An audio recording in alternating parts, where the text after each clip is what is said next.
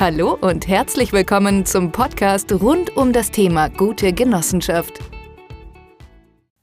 Die Doppelholding. Ich habe es da unten drunter geschrieben. Die Doppelholding. Ähm, das hier und das hier habe ich eben erklärt. Genossenschaft, vermögensverwaltende GmbH, 16,7% Steuern, Und jetzt habe ich aber noch die Idee, hier drunter noch eine operative GmbH zu klemmen. Warum? Nehmen wir ähm, mal folgendes Beispiel.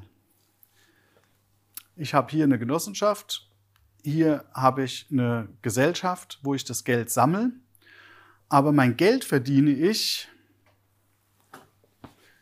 was nehmen wir denn? Ähm, als Handwerker. Ich verdiene mein Geld als Handwerker. Ich habe nämlich so einen, ähm, so einen Betrieb gekauft, der Fenster herstellt und Fenster einbaut. Und wie sich das aber in Zukunft entwickelt, weiß ich nicht genau. Ich habe da auch 120 Mitarbeiter. Ähm, jetzt bei Corona ist es sowieso schon wieder schlecht gewesen. Aufträge habe ich eigentlich genug, aber Preisdruck habe ich auch. Also es könnte durchaus sein, dass diese operative GmbH eventuell irgendwann mal ein Problem bekommt.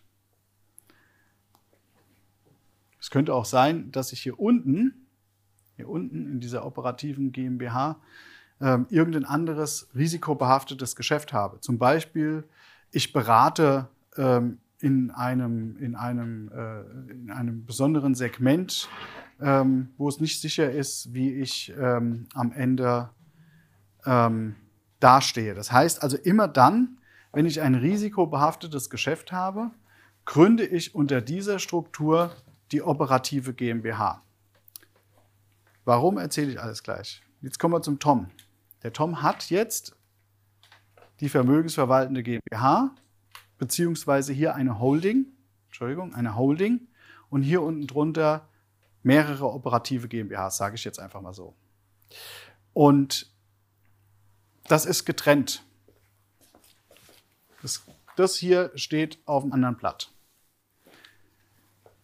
Und jetzt kann er natürlich hingehen und kann mit einem steuerneutralen qualifizierten Anteilstausch seine komplette Struktur, selbst wenn da noch 100 unten drunter sind oder nebendran, einfach zup, steuerneutraler Anteilstausch in die Genossenschaft bringen. Das heißt, er geht einfach hin und tauscht die Anteile der, seiner eigenen Holding gegen Anteile der Genossenschaft.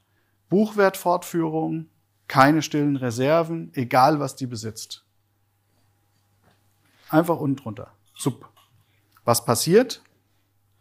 Die Genossenschaft hat die Schutzwirkung, hat zusätzlich, das ist ja noch die Holding, ähm, beschützt die Holding und die Holding beschützt die darunter liegende Struktur. Was mache ich jetzt? Ich mache die Holding zur vermögensverwaltenden GmbH. Die zahlt dann auch wieder 15% Steuern. Wenn sie nicht schon äh, so ist. Es kann, viele machen das ja. Ne?